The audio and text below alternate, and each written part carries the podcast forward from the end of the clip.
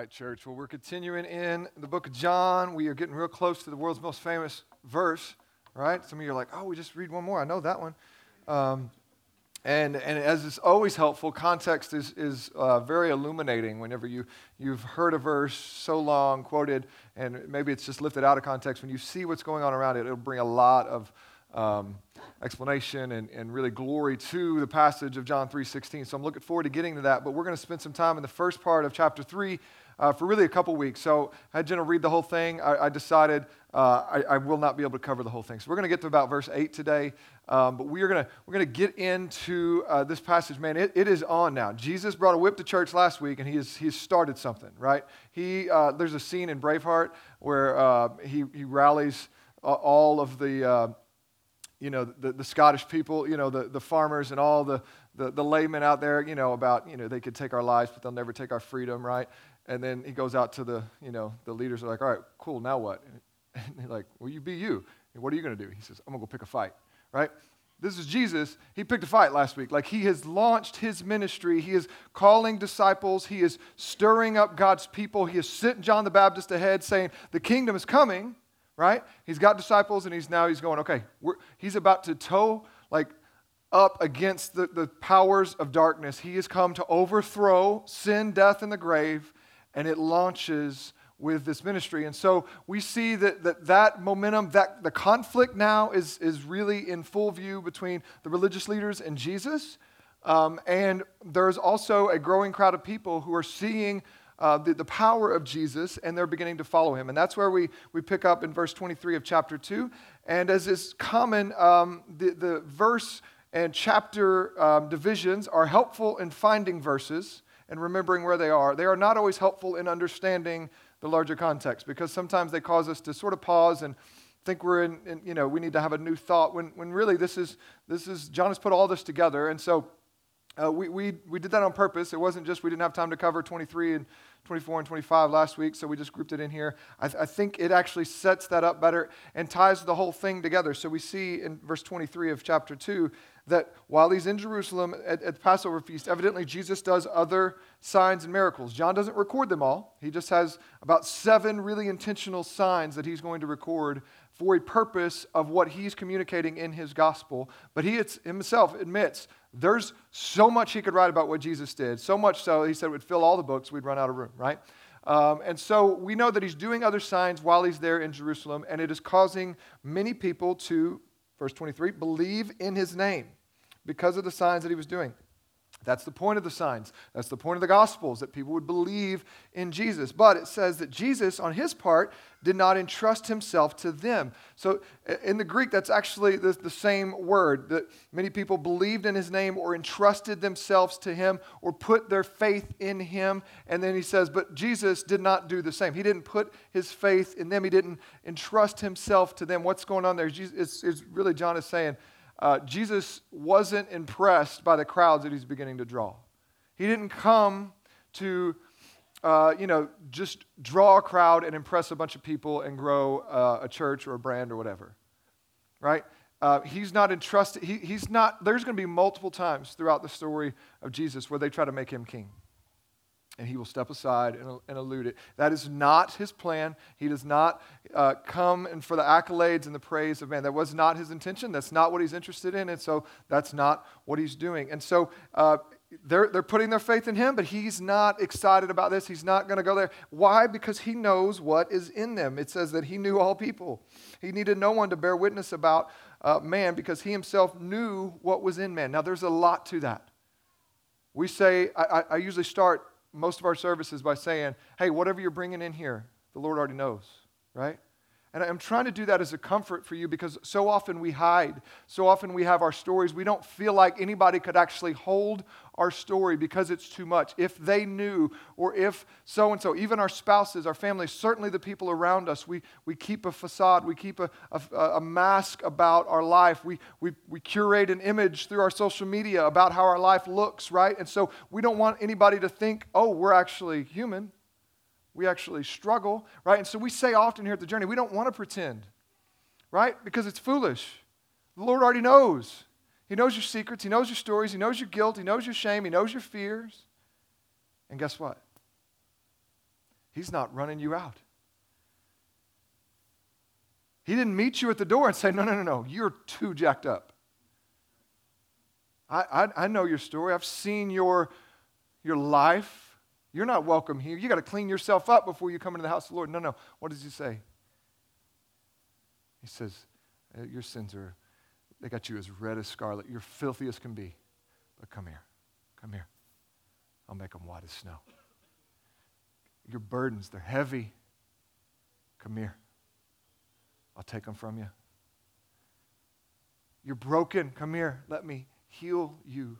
Right? So, yes, it's unnerving to, to if you walked into a room and thought, man, somebody has seen the, the play-by-play of what the, all the thoughts that you've had. Like they have the, the security footage from your brain and they've watched it and now they've invited you into a room to confront you. Or if we, what if we played it on the screen? It'd freak you out, right? You don't want anybody knowing that nonsense. You're terrible. How do I know? Because I'm terrible. Jesus knows what is in us. And yet, the one who knows the most about us is the one who has loved us the greatest. The one who knows the most about you.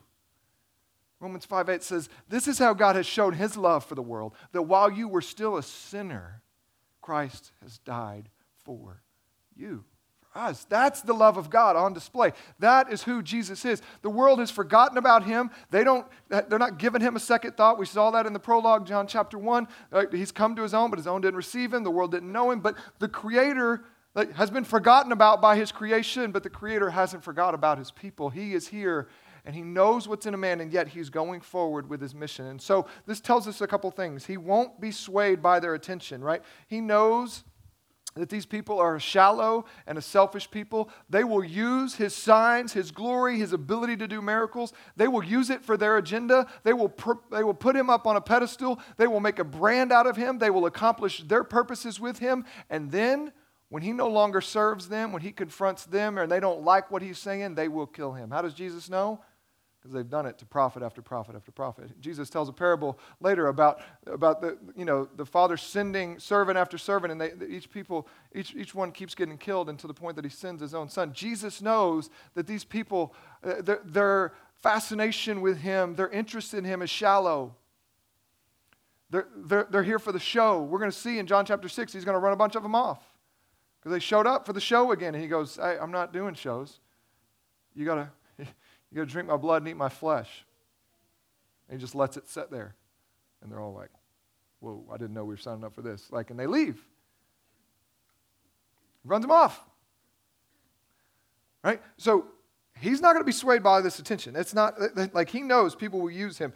And, and the second thing we're going to see, the, the reason this connects these stories is because we see that Jesus knows um, the heart and the motives of everyone that he's interacting with. And this is why this is connected, because in this next section, we're going to see Jesus interact with Nicodemus and then eventually the woman at the well. And in both of those interactions, we're going to see that Jesus gets right to the heart of the issue. He answers questions they don't explicitly ask, he gets to the heart of their unbelief, he gets to the heart of their stories. He knows what's in them. And instead of playing around with the diplomatic, like, you know, pleasantries or whatever, he comes right for their heart. So here you are today. You don't know what Jesus has in store for you. You don't know why you're here at the journey, but you're here. Here's what I want you to know He knows your story, and He loves you so fiercely that He's not going to play around with coddling you and what. Like, no, He's coming for your heart because He loves you. Okay, so we see now there's a man right? This, this man of the Pharisees, this man connects us back to the, the, the man that didn't know him, the mankind in general. Uh, in, in chapter 1, it, it connects us back to the previous verse where Jesus knew what was in man, right? Now there is one of those men coming toward him, coming to him in the night. His name's Nicodemus. He's a man of the Pharisees and a ruler of the Jews. Okay, so, so here's what we're going to see Jesus is going to teach us today is that in order to see, to enjoy, to enter in to the kingdom of God, you must be born again. That's it. That's the big idea for today.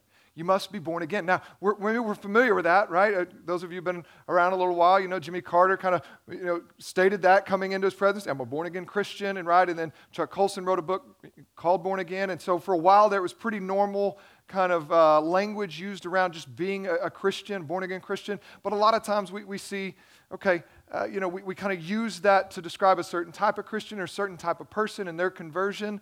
But first thing we're going to see is who, who is this new birth for? Jesus is going to say it's required to be a Christian. To see the kingdom, to enter into the kingdom, you have to be born again. This is what he's going to say. And the first thing we're going to see is who is it for? Because here's Nicodemus. Nicodemus is a man of the Pharisees. This is the religious um, group, uh, party, if you will, uh, the mo- one of the most influential parties uh, in Jesus' day as far as the religious people go. They are, they are very into their piety. They're very into their religious achievements and all that they've done. In fact, the word Pharisee comes from a Hebrew word to mean separated.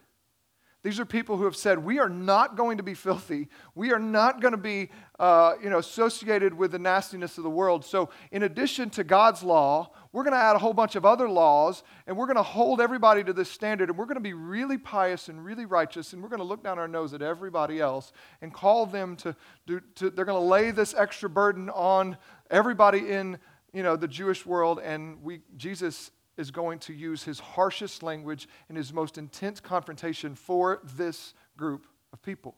We've already seen them interact. They're the ones that send somebody out to go see John in the wilderness and say, Who are you?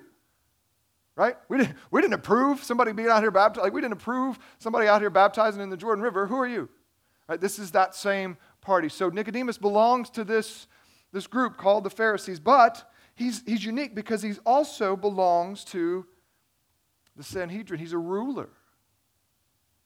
And we, we know from kind of the historical context and some of the biblical context that he's wealthy. And so Nicodemus becomes uh, this very uh, representative figure that is someone who's kind of able to speak on behalf of all the Jews, right? And he's going to use the language of we have heard. And so Nicodemus becomes this, this guy who is, man, he's wealthy and he's religiously educated. He's incredibly well respected, right? This is, this is a guy uh, who was a member of both the religious elite and financial and political elite. And so, if anybody can kind of go to this new leader, this movement, this troublemaker slash miracle worker slash you know rabbi, and see, okay, well, like, who are you? What's what's behind all of this? And sort of have a representative feel for the, the Jewish people at large. Man, it, Nicodemus makes sense. And so he comes as a ruler of the Jews, as a Pharisee, and he comes to Jesus by night. Now, there's a lot of speculation about why he comes at night. In fact, this passage is, is pretty, uh, pretty debated, and commentators do not agree on a whole lot of things uh, about this passage. And so, uh, but frankly, we don't know a ton about why he comes at night. It could be for cover. It could be because he wants to have a kind of a, a, a secret meeting with Jesus. Because he's from a political party and a religious party that is already posturing up to be against Jesus. And so for him to go and meet with them in a friendly way is that's risky from a reputation standpoint. It could be that. It could be, actually, there's, there's lots of evidence that say this is when the Bible was studied, was actually at night. And so there was a lot of conversations that, that happened and flowed out of that. So it could have been a natural sort of, you know, uh, stage where, where they're just having this conversation. Or it could be he's just busy during the day, right? And he just came at night. There might not be a whole lot more to it, but I think we can let John actually give us our greatest hint. As a writer, we've already seen that John is brilliant with his language and giving us layered meanings with single words and phrases. And so every other time that John uses the word night in his gospel, he's referring to moral and spiritual darkness. Every time it, this word, this Greek word is used, it's, it's referring to a, a kind of a, a metaphorical talking about the darkness of a physical world, right, when the sun goes down, but it's, it's having an implication of spiritual and moral darkness. And so I think what we can know is that, the, that John is telling us Nicodemus comes to Jesus as a lost man. As a man who knows a lot about the Word of God, he knows a lot about what gets him prestige in the world, but he knows nothing about salvation and the things of God. He is lost. He is morally um, and religiously superior to everybody else in the culture, and yet he's as far from God as anybody has ever been. I think that is what John is communicating to us when he says he comes by night. And here's what he says to Jesus as he shows up He says, Rabbi, we know that you are a teacher come from God, for no one can do these signs unless God is with them. Now, for, for Nicodemus to call Jesus rabbi, teacher, is significant. It carries a whole lot more weight than the, the blue collar disciples that had called him rabbi and chose to follow him earlier in, in the book. Why? Because Nicodemus himself was a teacher. Nicodemus himself was one who held the, the law of God and, and carried down the oral traditions and was very, like to be a Pharisee, man, you had to have an incredible education and a memorization of God's word that was really like several levels up from the average person. And so he himself is a teacher. So for him to extend this title to Jesus is, is one of respect and, and uh, And I, and I think genuineness. Now, there's, I read one commentator that wanted to put this whole, um, in, you know, this whole conversation in the context of kind of a challenge discourse, where this is actually a bit of a mockery, and, and Nicodemus is kind of calling Jesus out to have this, this challenge. I, and, I know why that, that theory exists, but I don't think the rest of the Bible actually uh, gives, I, I, I don't think it's necessary.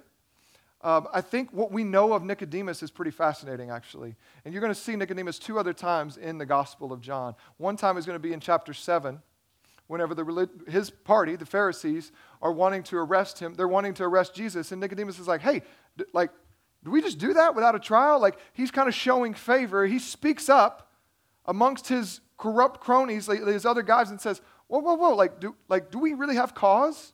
So you can read about that in chapter 7, 45 through 52. Uh, so that, that's the next time that we see Nicodemus. He's sort of favoring or, or, or leaning toward Jesus' side. And then we're going to see him again at the crucifixion, where he shows up and is there alongside Joseph of Arimathea, that, that the guy who, who loaned him his grave, and they go and ask for the body of Jesus, and they go and ensure that, that the body gets a proper burial. They begin to, you know, prepare his body for death and get him into the grave. And so that, that's the rest of what we know about Nicodemus. And so I, I, think, I think we can read into this. I think we could see a guy coming with, with a genuine posture of like, man, I see you, Jesus. I see you doing some things that nobody else is able to do.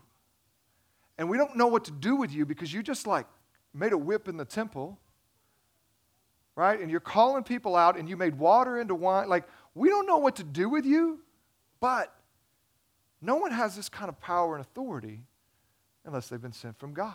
So this is, this is, this is what he says. Now it's interesting because often we just start reading Jesus' reply, but if you notice, Nicodemus didn't really ask a question. Look at verse 2.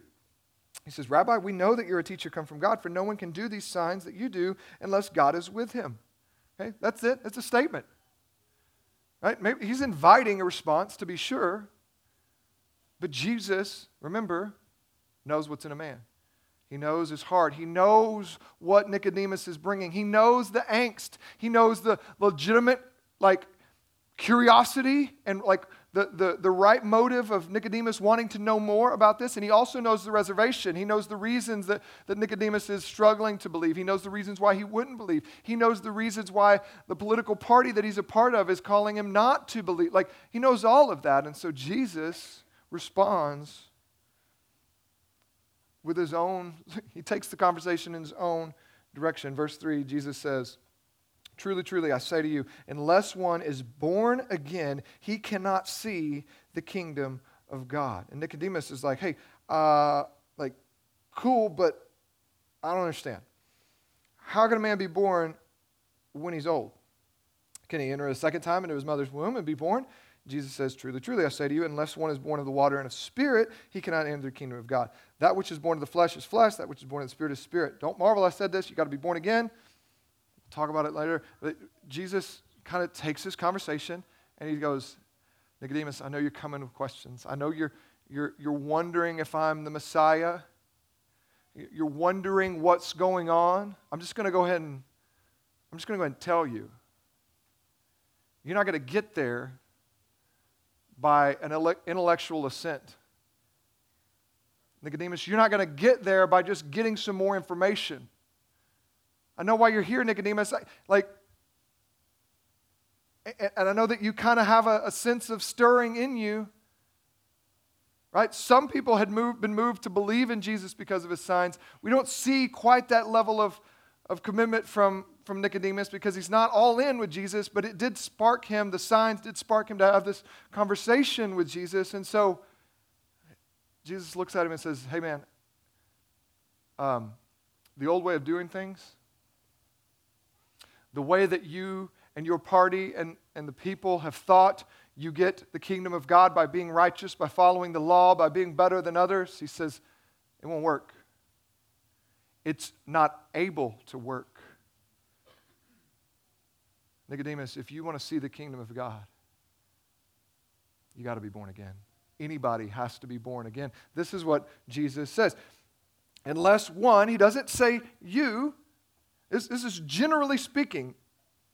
Jesus is saying, unless something else happens, unless something changes, no one is going to see the kingdom of God. There is a requirement there. Jesus says this truly, truly. This is uh, this is amen, amen. This is uh, verily, verily. This is, uh, this is Jesus saying, like, listen, if there's anything true, if I could get your attention, like, you need to pay close attention to this. This is what I know for sure. This is the most important thing I can tell you. Jesus is setting this up, saying, truly, truly, I say to you, unless one is born again, he cannot see the kingdom of God. Now, this is incredible.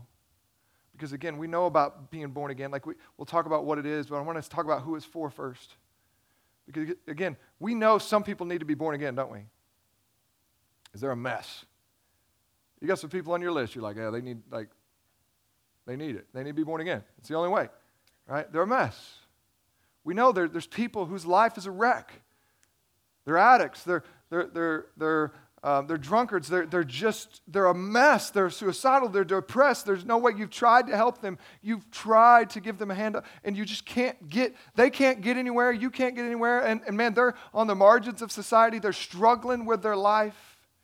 And we're all like, yeah, I get it. Like they need to be born again. Or there's some people who just are really spiritual or, or really drawn to kind of a charismatic edge, right? They, they like the experience. They like the, the, the sort of, um, you know, the feeling and the emotional highs that can come from church. And so those people are like, yeah, I'm born again, brother. Like they got that, like, they, they pursue this, uh, this, this language of being born again, and, and it kind of gets put there. But, but so we, we get it. Those people, like, all right, cool, being born again. But, but Nicodemus? Like, if anybody's all right, it's on Nick. He's doing pretty well, right? He's, he's super moral. He's wealthy. He seems even to be level headed, frankly. Right? Like, this is a guy who is actually kind of nuanced in his views. He doesn't get drawn into the, the partisan nonsense, right? And, and so, man, Nicodemus is coming. Many people come and they're like, hey, you know, my, like, I just need a little boost. I just need a little, just, just top me off. My, my life's okay, but like, maybe I could use a little Jesus. Just, just kind of this kind of topped me off. Maybe I just need somebody to help me kind of push me over the edge. I, I could use a little spirituality in my life, but, but I'm good. No, no. Jesus says, no, no. Unless one, unless anyone, unless people are born again, they will not see, let alone enter into the kingdom of heaven. So who's it for? It's for everybody. It's the, the new birth is required for any and everyone to see and to enter into the kingdom of God. There is not a way to ascend into Christianity, to ascend into favor with God by your good works, by your knowledge, by your, your study, period. It doesn't matter who you are unless you are born again. You will not enter, you will not see the kingdom of God. Now, Nicodemus, like I said, he's got some questions. Um, I, you know, I, I don't think he's quite so dense to just be like, well, I don't think my mom's going to let me back in, Jesus. I don't think he's I don't think he thinks Jesus is being literal, but he asks the question. He kind of bites, right? Like, okay, I'll track with you. I'll give you this whole new birth thing, but like, how's that supposed to play out?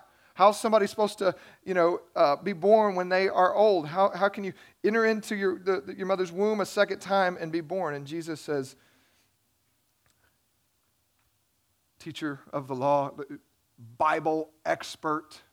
This is where it starts to turn. And in order to make sense of what Jesus says, you got to remember both that Jesus knows what's in Nicodemus' heart and that Nicodemus is a scholar, that he is a teacher of the law. Because what Jesus is going to begin to point him to is this incredible fulfillment of what God had promised in this incredible story, specifically in Ezekiel 36 and 37. Y'all know the Valley of the Dry Bones? Y'all know this, this story of, of, of, God saying, Listen, my people, basically, he brings Ezekiel saying, This is the state of my people. They're dead. They're not just kind of dead. They're not like barely hanging in there. Maybe we get some paddles and wake them back up. Like they're, they're dried up, dead. How are they going to live? Ezekiel goes, Lord, you know. I love his answer. He's like, ah, I'm sure you got a plan. I have no idea.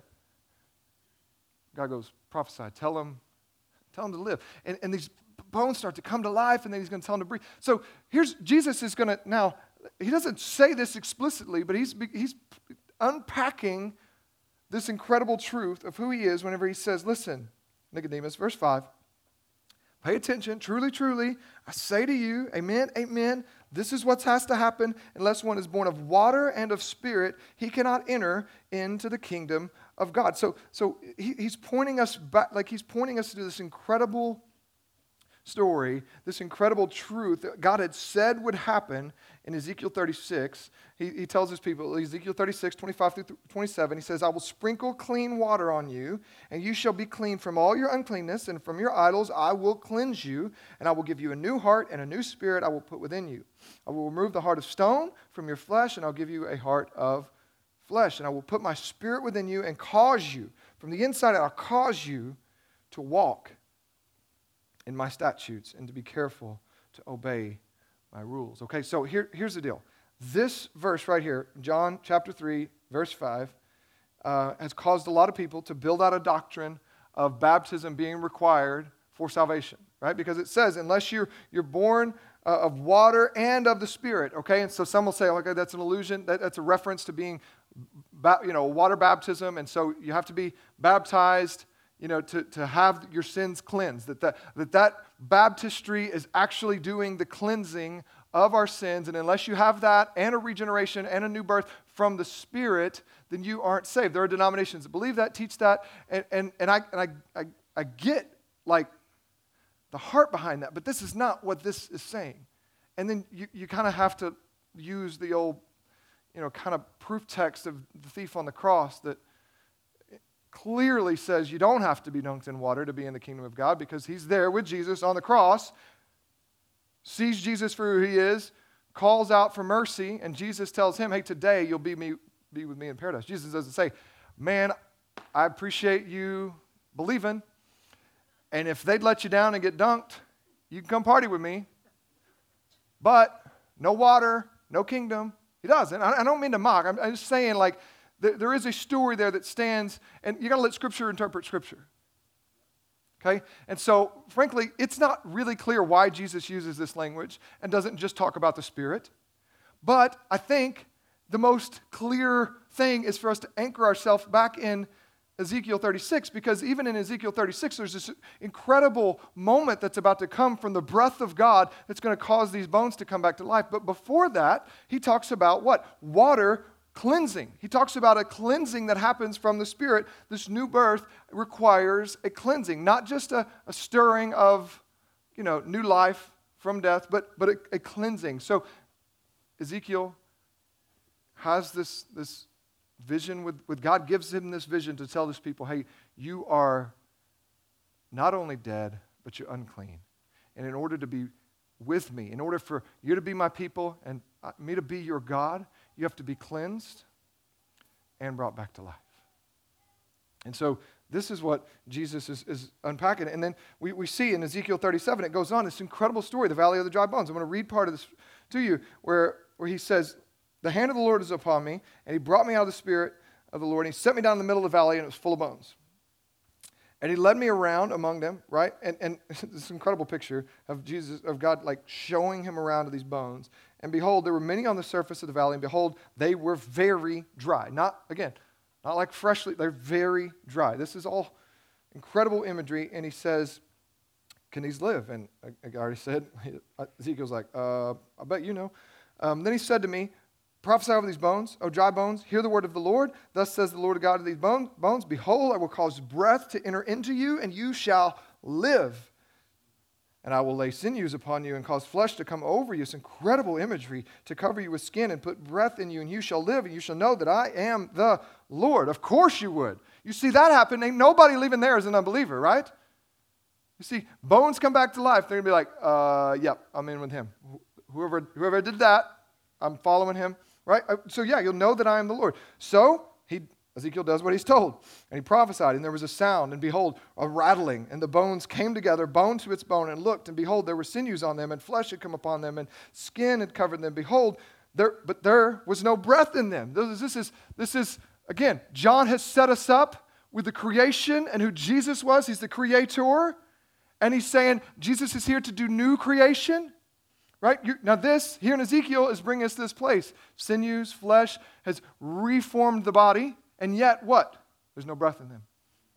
Remember? He makes Adam, makes him out of the dirt. He's laying there, but then what? He has to breathe life into him. Okay? And so there's no breath in them. So he says to me, prophesy to the breath. And, and, prophesy, Son of Man, and say to the breath, Thus says the Lord, Come from the four winds. This is going to be relevant to us later uh, O breath, and breathe on the slain that they may live. So I prophesied as he commanded me, and breath came into them, and they lived, and they stood on their feet, a, a huge army. Then he said to me, Son of man, these bones are the people of God. These are the whole house of Israel.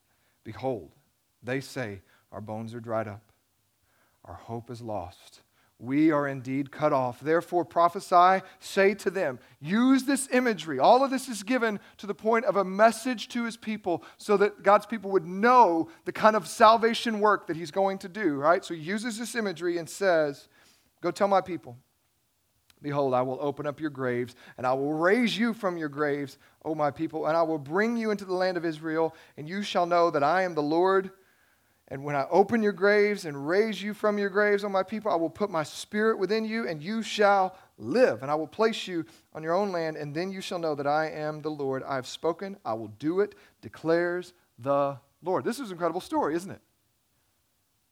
This is given hundreds of years before Jesus shows up. Jesus is saying, Hey, Nick, it's about to happen.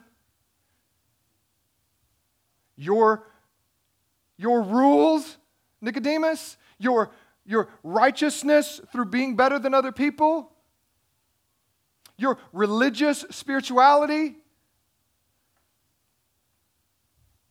You want to know how I see you from heaven? You want to know how I, I see a people that are trying to be righteous through their efforts of morality?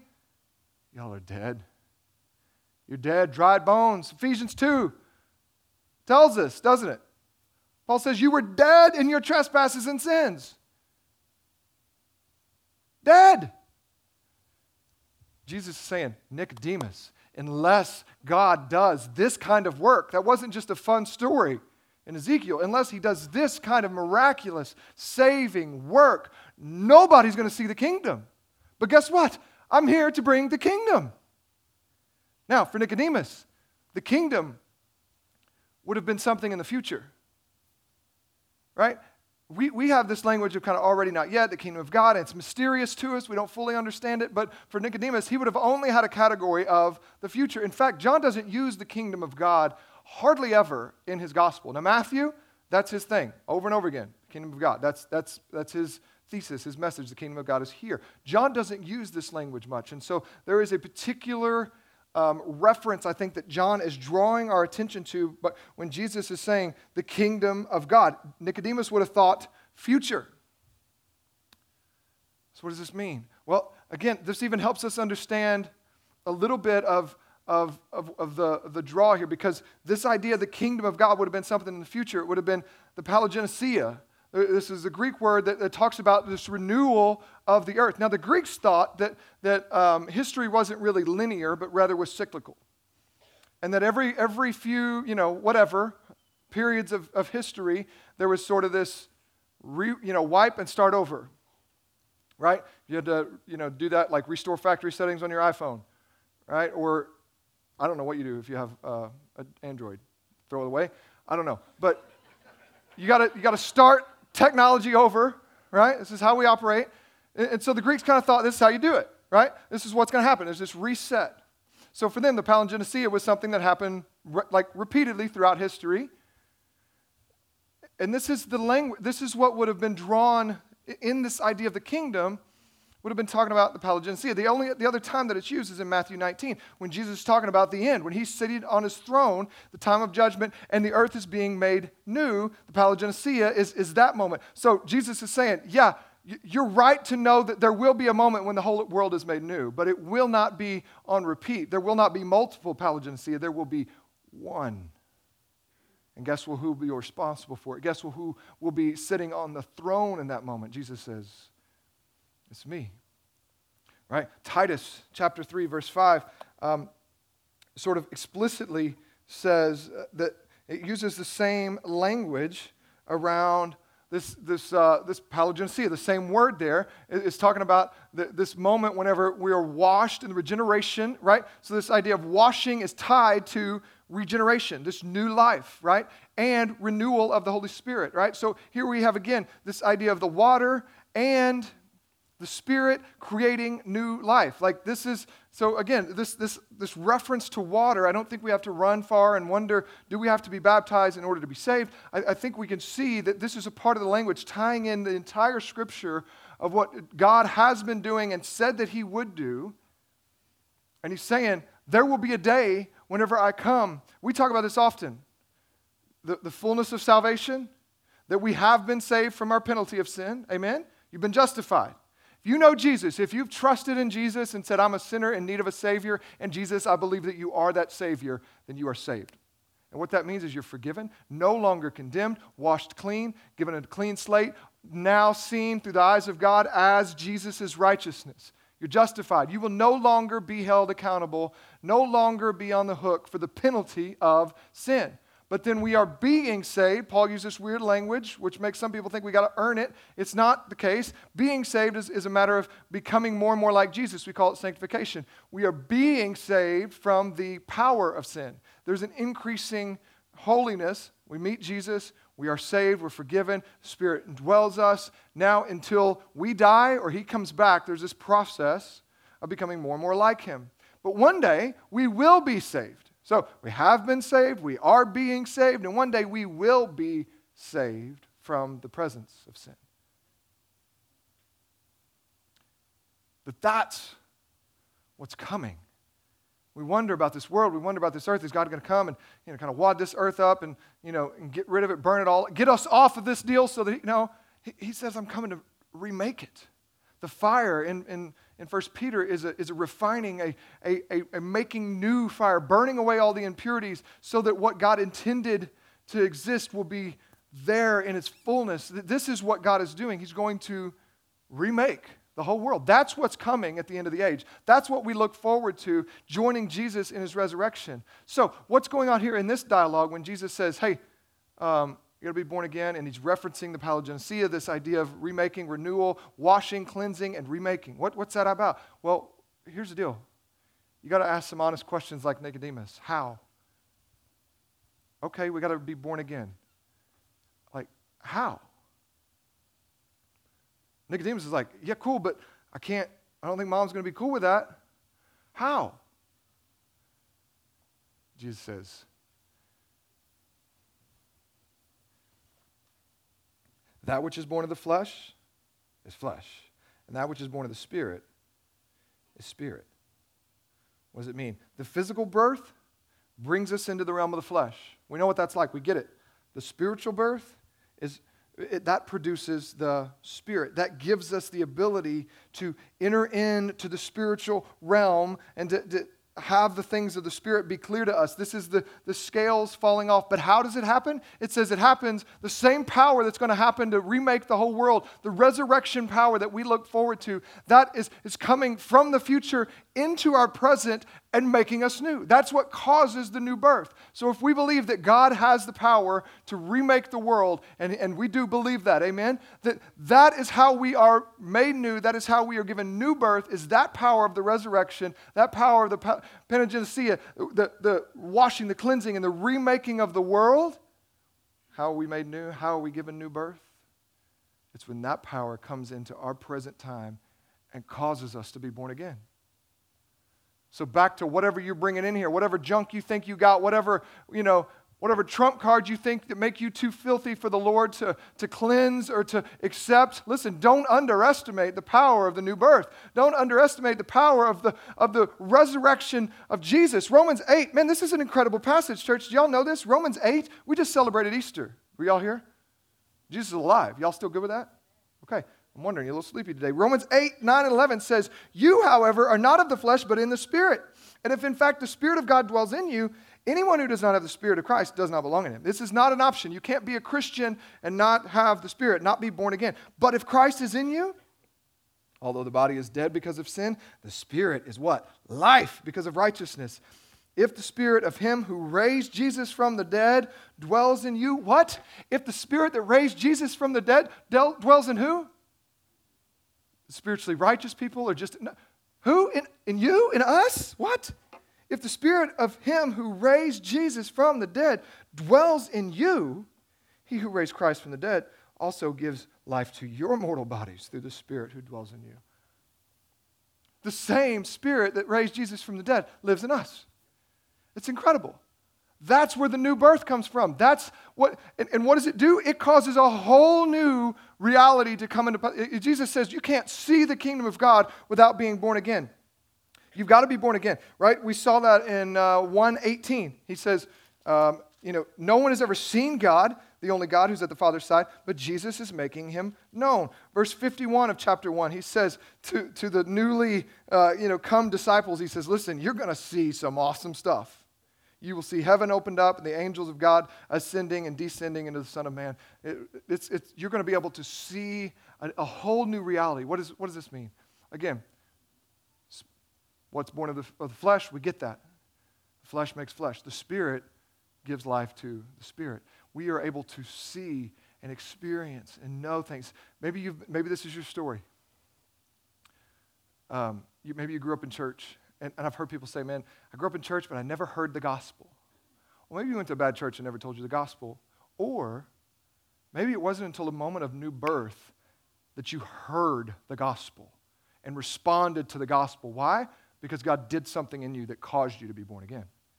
What happens in that moment? Well, let's, let's look at the physical birth. Let's think about what happens when a baby is born, right? They're, they're brought into the world and they're brought from the womb, and they've got some senses going on in there. I got to imagine it's a little muddled with all the amniotic fluid and stuff, but they can kind of hear. They can see some light, whatever. But, but imagine that moment of being brought out of the womb and into this, this world of all of this, like, incredible stimulus. Can you imagine? First time really hearing, first time really seeing, first time you're going to taste soon. Uh, feel like light, warmth, cold, all of that's happening at once, right? Because, what? You're out of the womb and there's this new life.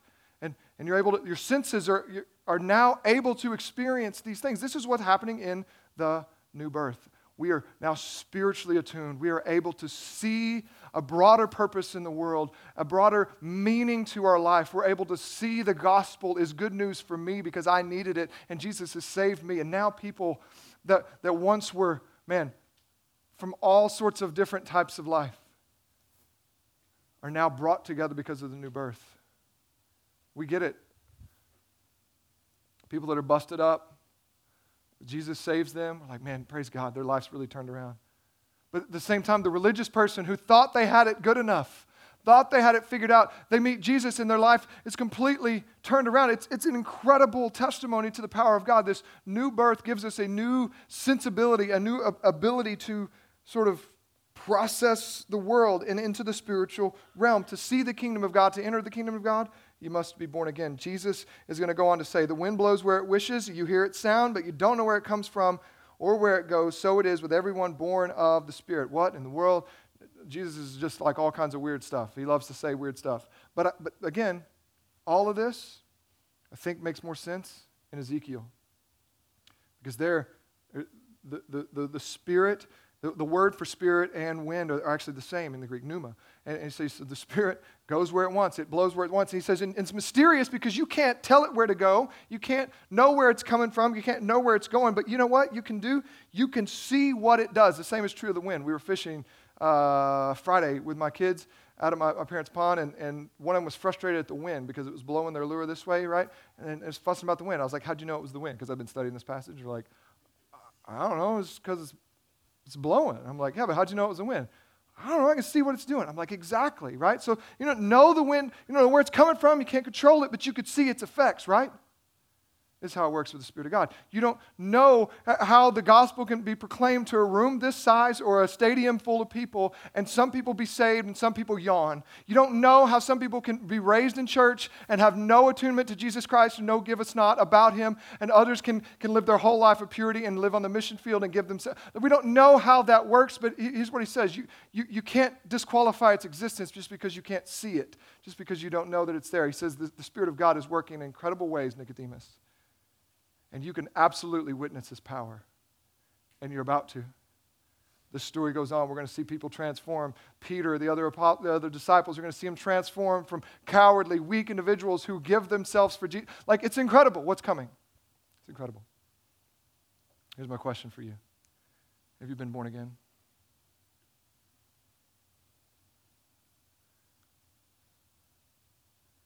Have you been born again? Like, of course, I'm a Christian. No, have you been born again? Because you're not really a Christian unless you've experienced this new birth. And here's the deal we talk about new birth, but I think some of the, the, the, the impact of this is lost because of our modern technology. And I'm not trying to make light of what any of you ladies have done in giving birth because I've been in the room for, for, for that to happen three times. And let me tell you, um, it wasn't without some work. Somebody in that room was working. It wasn't me, right? Birth comes with the labor and the pain of another, doesn't it? The, the one being born doesn't do the, the work, but it comes at the cost of another, doesn't it? It comes at the labor of another. And imagine the intensity of no epidurals, no hospitals, no comfort that birthing a child often led to the death of the mom, that often, in order to bring new life into the world, there was the cost of the mom, and certainly the, the labor and the pain of the mom. Amen? Moms? Amen? The forever impact of the body of the mom. My wife has to remind our kids regularly when she jumps on a trampoline, like, it's just not the same now. I did not get her permission to say that, but, but y'all know. Y'all know the new birth, birth comes at the cost, the labor, and the pain of another. Here's the deal. You don't have to wonder how you can get your life in order. You don't have to wonder how you can become a Christian. No, no, Jesus has done it for you. It is not without labor, it is not without cost, but Jesus has done the work and he has paid the price. He has spilled his own blood to bring you into new life and a new birth. Have you trusted him or are you playing some religious game? Let's pray. Father, I don't know the fullness of all that you hope to accomplish in this place with these people, um, with this word, but I pray that you would make us a people receptive to the, to the, the wind of the Spirit blowing where it will, causing us to, to worship, causing us to let go of our life, causing people to be saved. Lord, I pray that, that you would do that, that you would bring new life from darkness, from lostness, from religious from morality, that you would bring new life. That we would be a people, who, man, who see and rejoice and cannot wait till the fullness of your kingdom coming. But right now we can cling to the power of the present age where your, your future resurrection power has come and met us in the present and is causing us to be born again. May we lean into that more and more. It's in your name, Jesus. Amen.